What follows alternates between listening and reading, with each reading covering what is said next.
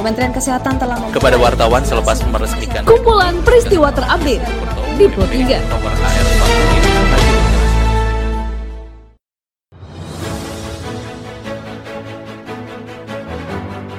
Halo pendengar, saat ini Anda sedang mendengarkan kumpulan peristiwa Pro tiga.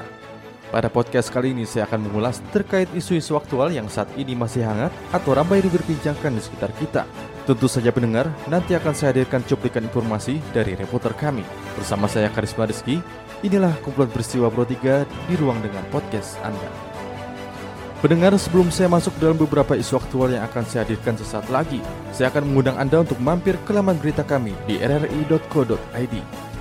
Anda juga bisa memfollow Instagram, Twitter, dan Facebook kami di at r r i programa tiga. Baiklah pendengar, inilah kumpulan peristiwa Pro tiga. Pendengar, para siswa di S M A Negeri dua puluh Jakarta Pusat kemarin mulai uji coba pembelajaran tatap muka dengan protokol kesehatan yang sangat ketat. Dilaporkan Yurika Fitri, berikut pernyataan Kepala Sekolah S M A Negeri dua puluh Jakarta Pusat, Mutia. Proses pembelajaran tatap muka hari ini kami khususkan untuk kelas sebelas dengan materi pembelajarannya, karena saat ini kami ada di jadwal kalender akademiknya adalah pengambilan nilai pramuka.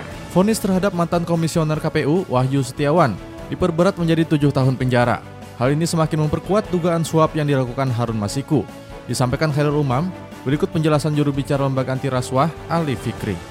Mengenai amar putusan dari majelis hakim di tingkat Mahkamah Agung tersebut, tentu K P K hormati, walaupun kalau kita baca di dalam petikan putusan tersebut eh, menolak kasasi yang diajukan oleh tim J P U K P K, namun eh, khusus permohonan pencabutan hak politik dalam menduduki jabatan publik bagi terdakwa satu Wahyu Setiawan telah dipertimbangkan dan dikabulkan oleh Majelis Hakim di tingkat Mahkamah Agung sebagaimana permohonan dari tim Jaksa Penuntut Umum K P K dalam memori kasasi yang sebelumnya telah diajukan ke Mahkamah Agung. Dengan putusan ini maka makin mengkuat, menguatkan ya, dugaan perbuatan dari tersangka H M yang saat ini statusnya adalah D P O K P K.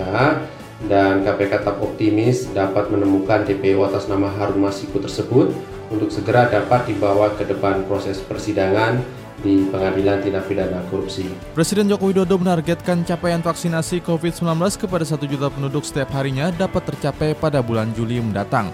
Hal itu disampaikan Jokowi saat meninjau program vaksinasi yang digelar di R S U I Kota Depok pada kemarin. Dikabarkan Rini Hairani, berikut pernyataan Presiden Jokowi. Kita ingin proses vaksinasi seperti yang dilakukan di Kabupaten Tangerang ini dalam jumlah banyak ini dilakukan juga oleh provinsi lain, oleh kabupaten dan kota yang lain, sehingga kecepatan kita mengejar tujuh ratus ribu per hari untuk bulan Juni dan satu juta per hari untuk vaksinasi ini bisa betul-betul kita kejar.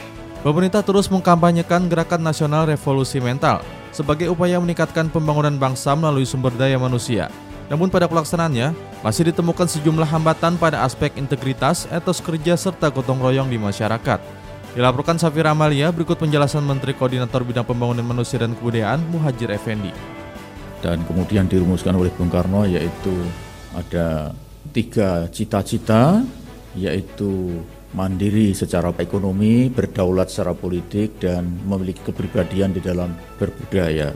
Jadi tujuan dari revolusi mental itu adalah tadi itu, agar kita segera menjadi bangsa yang berdaulat secara politik, kemudian mandiri secara ekonomi, dan memiliki kepribadian yang kuat di dalam berkebudayaan.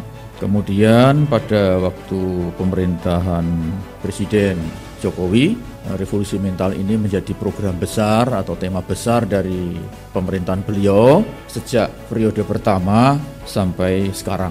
Baiklah pendengar, informasi tadi sekaligus mengakhiri perjumpaan kita pada podcast edisi hari ini. Anda juga bisa mendengarkan podcast edisi hari ini di Spotify dengan hanya mengetik Pro tiga R R I di kolom pencarian Anda. Dan pendengar, tetaplah menjaga jarak dan ikuti selalu protokol kesehatan. Saya Karisma Reski, sampai jumpa.